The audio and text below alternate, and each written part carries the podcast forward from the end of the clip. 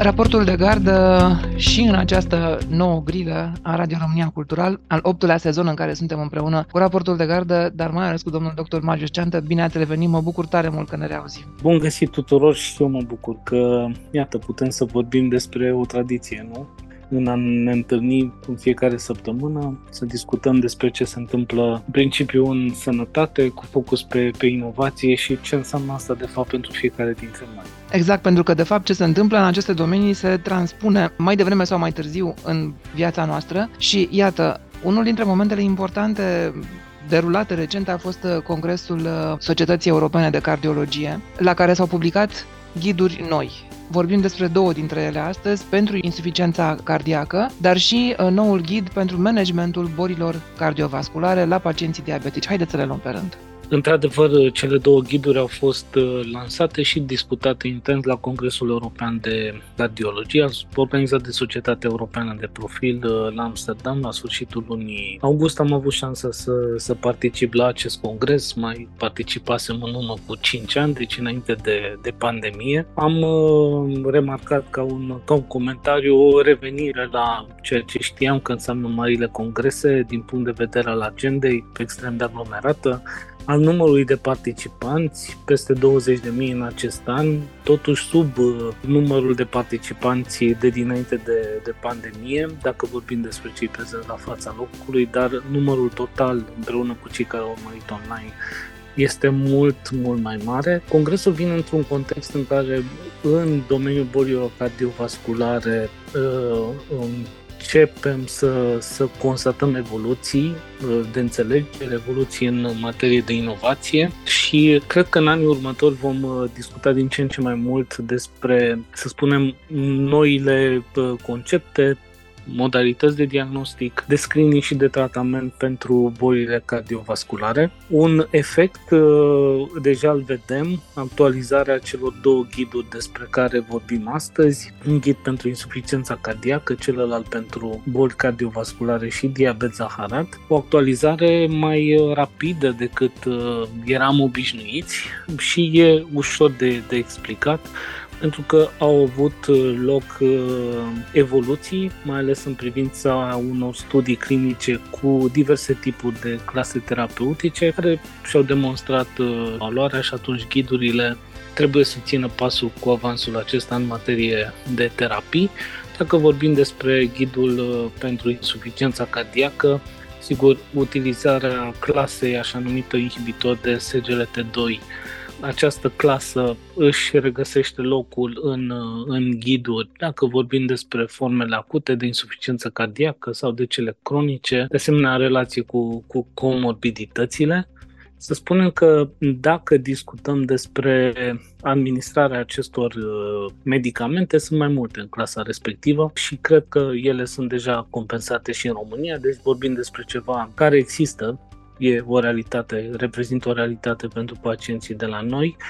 Deci dacă din acest punct de vedere dovezile sunt, sunt puternice și uh, modificarea ghidului aduce elemente în plus, sigur dacă ne uităm la celelalte recomandări și discuția este valabilă mai ales pentru ghidul care se uită la diabetul zaharat și bolile cardiovasculare. Acolo nu vedem atât de multe lucruri dincolo de componenta terapeutică și mă, mă refer mai cu seamă la stilul de viață, modul în care optimizarea stilului de viață se poate face într-un mod mai eficient, păstrarea unui stil de viață cât mai sănătos, în scop preventiv sau ulterior ca parte din managementul unei boli ar putea să devină mai eficiente.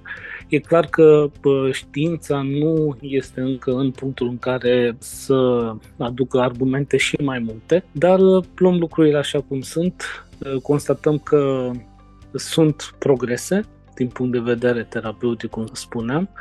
Pe de altă parte, ideea aceasta de prevenirea bolilor cardiovasculare și de focus pe sănătatea cardiovasculară se află încă la înzorii uh, unei noi, noi ere pe care ne dorim uh, uh, mult mai, mai eficientă. Și aș mai spune un singur lucru și anume că bolile cardiovasculare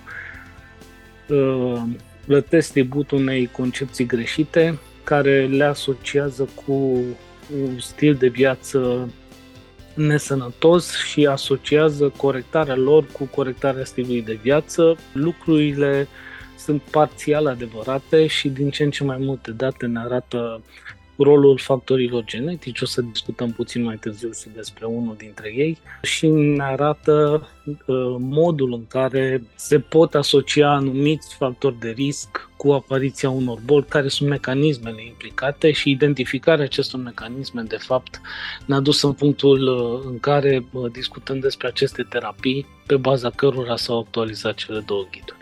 Ghidul pentru managementul bolilor cardiovasculare la pacienții diabetici, după cum scrie și raportul de gardă, recomandă pentru prima dată screeningul pentru fibrilația atrială. De ce e o premieră? Adică fibrilația atrială nu era neapărat uh, asociată cu riscul de boli cardiovasculare sau nu era neapărat asociată cu diabetul? Din ce date aveam uh, până acum, uh, o persoană cu vârsta de 65 de ani, ca parte din să spunem, investigații, n-aș numi neapărat screening, din parte din investigațiile uh, curente, ca parte din ele ar fi trebuit să fie și investigațiile pentru depistarea fibrilației atriale. Mă surprinde puțin, cu atât mai mult cu cât uh, asocierea diabetului zaharat de fapt reprezintă un factor de risc uh, suplimentar și care crește riscul cardiovascular. Rolul ghidului este să așa cum îi spune și numele, să ghideze scuzați repetiția, să ghideze modul în care în practica medicală, că vorbim de medicină primară sau în spital, ar trebui să se întâmple lucrurile. Și poate că scopul este, pentru că nu s-a ajuns încă la un consens când anume ar trebui sau care ar fi categoriile la care să se facă screening pentru fibrilația atrială, poate că acest ghid care se concentrează pe diabet și boli cardiovasculare să vină să spună ok, dacă vârsta e peste 65, faceți screening pentru fibrilație atrială, asta neînsemnând că dacă persoana nu are diabet zaharar, n-ar trebui să, uh, să fie căutată și pentru fibrilație atrială. Cred că trebuie să privim puțin uh, chiar în dinamică lucrurile, mă aștept ca să se schimbe în 1-2 ani, pe măsură ce acest tablou al factorilor de risc cardiovasculari factori clasici, va fi întregit de factori uh, pe care îi cunoșteam, dar nu le acordam atenție, sau factori noi care vin acum, uh, urcă puternic pe agenda științifică, parte din avansul științelor omice în special. Acum, eu nu știu câți dintre medicii din România au fost la acest uh, congres, Teoretic, mulți. Iată, deci, mulți medici din România au fost la acest congres, după cum uh, ați constatat. Întrebarea mea este așa, cu ce viteză poate începe folosirea acestor ghiduri în România, mai ales că, încă o dată spunem, medici din România au fost la acest congres, sunt conectați cu aceste uh, noi uh, ghiduri, noi indicații. Trebuie schimbat sistemul în întregime sau depinde de fiecare dintre medici? Opinia mea, o știți în general legată de, de ghiduri, cred că nu ar trebui să inventăm absolut nimic în România și cred Societatea Europeană de Cardiologie este alături de Societatea Omologă din Statele Unite cea mai puternică din lume și ghidurile sunt recunoscute ca atare. Uh, ce vreau să spun este că relevanța din punct de vedere științific a acestor ghiduri nu poate fi pusă în îndoială. Și atunci mecanismul care ar ajuta pe toată lumea ar fi implementarea imediată a acestor ghiduri. Uh, aici o discuție dacă ar trebui ca atare uh, preluate ghidurile în legislație din România, ad literam, poate ca să sperie, dar sunt elemente uh, din ghiduri care pot să fie implementate ca parte din programele curente care se, da. se întâmplă aici. Sigur, e o decizie până la un punct profesională, dincolo de un punct e o decizie a celor care organizează sistemul de sănătate, dar am mai spus-o de multe ori în precedenții șapte ani de zile, cred că nu mai putem să, să evităm. Vedeți, și societatea europeană actualizează ghidurile foarte des, comparativ cu ce se întâmplă acum 10 ani de zile. De ce? Pentru că au loc transformări, se modifică și concepte, apar lucruri noi, iar toate acestea trebuie integrate într-un mod coerent. Asta asigură, asigură ghidul. Și cred că nu mai putem să ne permitem uh, să rămânem deconectați de uh, modul acesta de, de a gândi și modul acesta de lucru. Și aș mai spune, pentru că suntem în zona asta de discuție, eu știu, legată de ghiduri, este o discuție și a fost și la Congresul European în legătură cu planurile europene, pe de o parte planuri naționale pentru bolile cardiovasculare. Este clară influența planurilor similare din zona de oncologie. Au funcționat ceea ce se întâmplă în lupta împotriva cancerului ca un catalizator și pentru comunitatea interesată de boli cardiovasculare. Există o așteptare ca la nivelul Comisiei Europene anul viitor să fie promovată ideea unui plan pentru sănătatea cardiovasculară, după cum există țări, Bulgaria este printre ele, din regiunea noastră, care și-au propus să aibă planul naționale de luptă împotriva bolilor cardiovasculare însă ceea ce am învățat din domeniul uh, cancerului este următorul lucru. E foarte bine că se setează prin planuri naționale sau planuri europene aceste cadre de acțiune, dar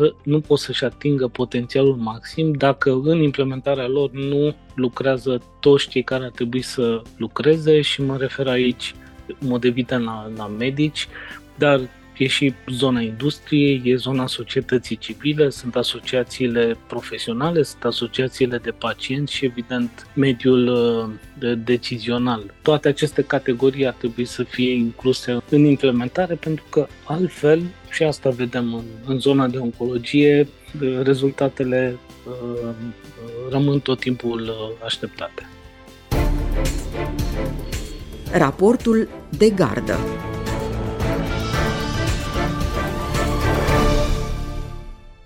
S-a vorbit la Congresul Societății Europene de Cardiologie și despre noi tratamente. Primul tratament oral care determină reducerea lipoproteinei A cu până 65%.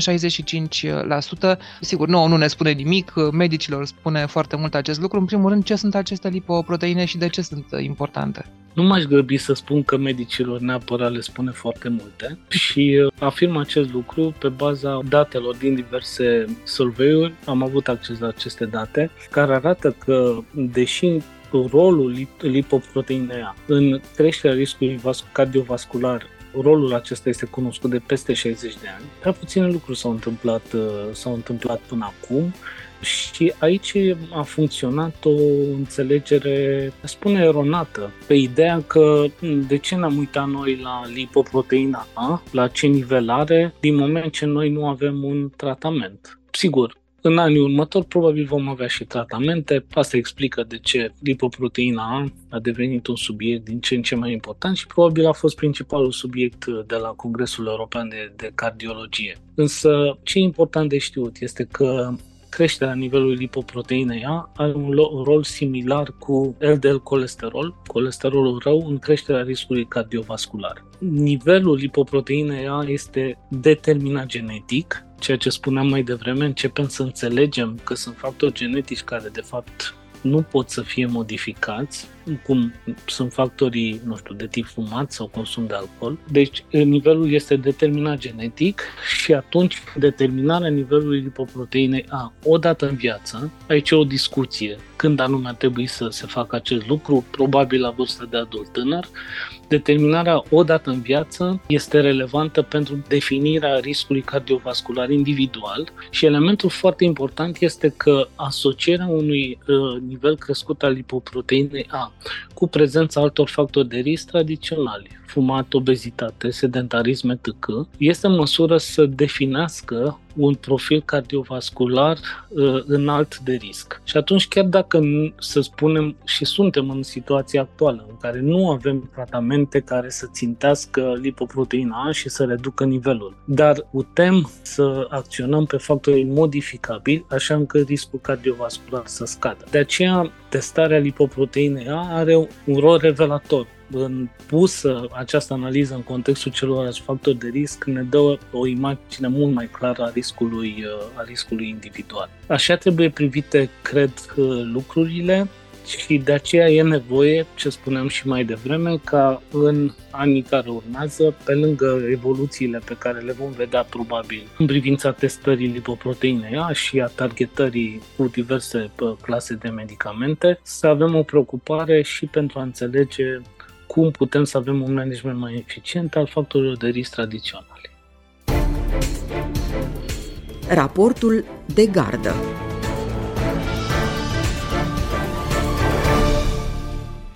concluzia unui studiu prezentat la Congresul Societății Europene de Cardiologie, care, să reamintim, a avut loc la Amsterdam între 25 și 28 august uh, anul acesta, arată faptul că, citez, fumatul la o vârstă mai mică este legat de o dependență mai mare de nicotină. Am încheiat citatul. De aceea se și propune ca vârsta legală pentru a fumat să fie 22 uh, de ani. Da, și genul acesta de recomandare pare are foarte mult sens. Noi știam toate aceste lucruri, cu cât copiii se apucă de fumat mai timpuriu, cu atât va fi mai greu pentru ei să renunțe la, la fumat. Fac aici o paranteză, de aceea este atât de important ca publicitatea la orice tip de fumat, țigări clasice sau dispozitivele acestea noi, să fie interzisă către minori. Știrea ne mai spune un lucru și anume că renunțarea la fumat nu este doar o chestiune individuală a persoanei care fumează. Și este foarte important ca toate politicile la nivel de societate și la nivel de sistem de sănătate publică, toate aceste politici ar trebui să faciliteze renunțarea la fumat, dacă o persoană fumează, sau să determină o persoană să nu se apuce de, de fumat. În mod clar, creșterea vârstei e genul de intervenție, am văzut-o și sunt state care, sper că nu greșesc, care restricționează vânzarea de alcool, de exemplu, celor cu vârsta mai mică de 21 de ani. Există precedente din punct de vedere legislativ. Cu siguranță nu e simplu ca o astfel de măsură să fie, să fie implementată, dar niciodată nu e prea mult în a genera genul acesta de dovești științifice menite să protejeze sănătatea cardiovasculară, dar știm că impactul fumatului e și pe alte organe și pe alte tipuri de patologii. Detaliile sunt pe raportul uh, de gardă. Găsiți interviul uh, în forma integrală și pe site-ul Radio România Cultural și firește și pe site site-ul raportuldegardă.ro. Mulțumesc foarte mult, domnule doctor Marius Ceantă. Ne reauzim săptămâna viitoare. Mulțumesc și eu și pe săptămâna viitoare.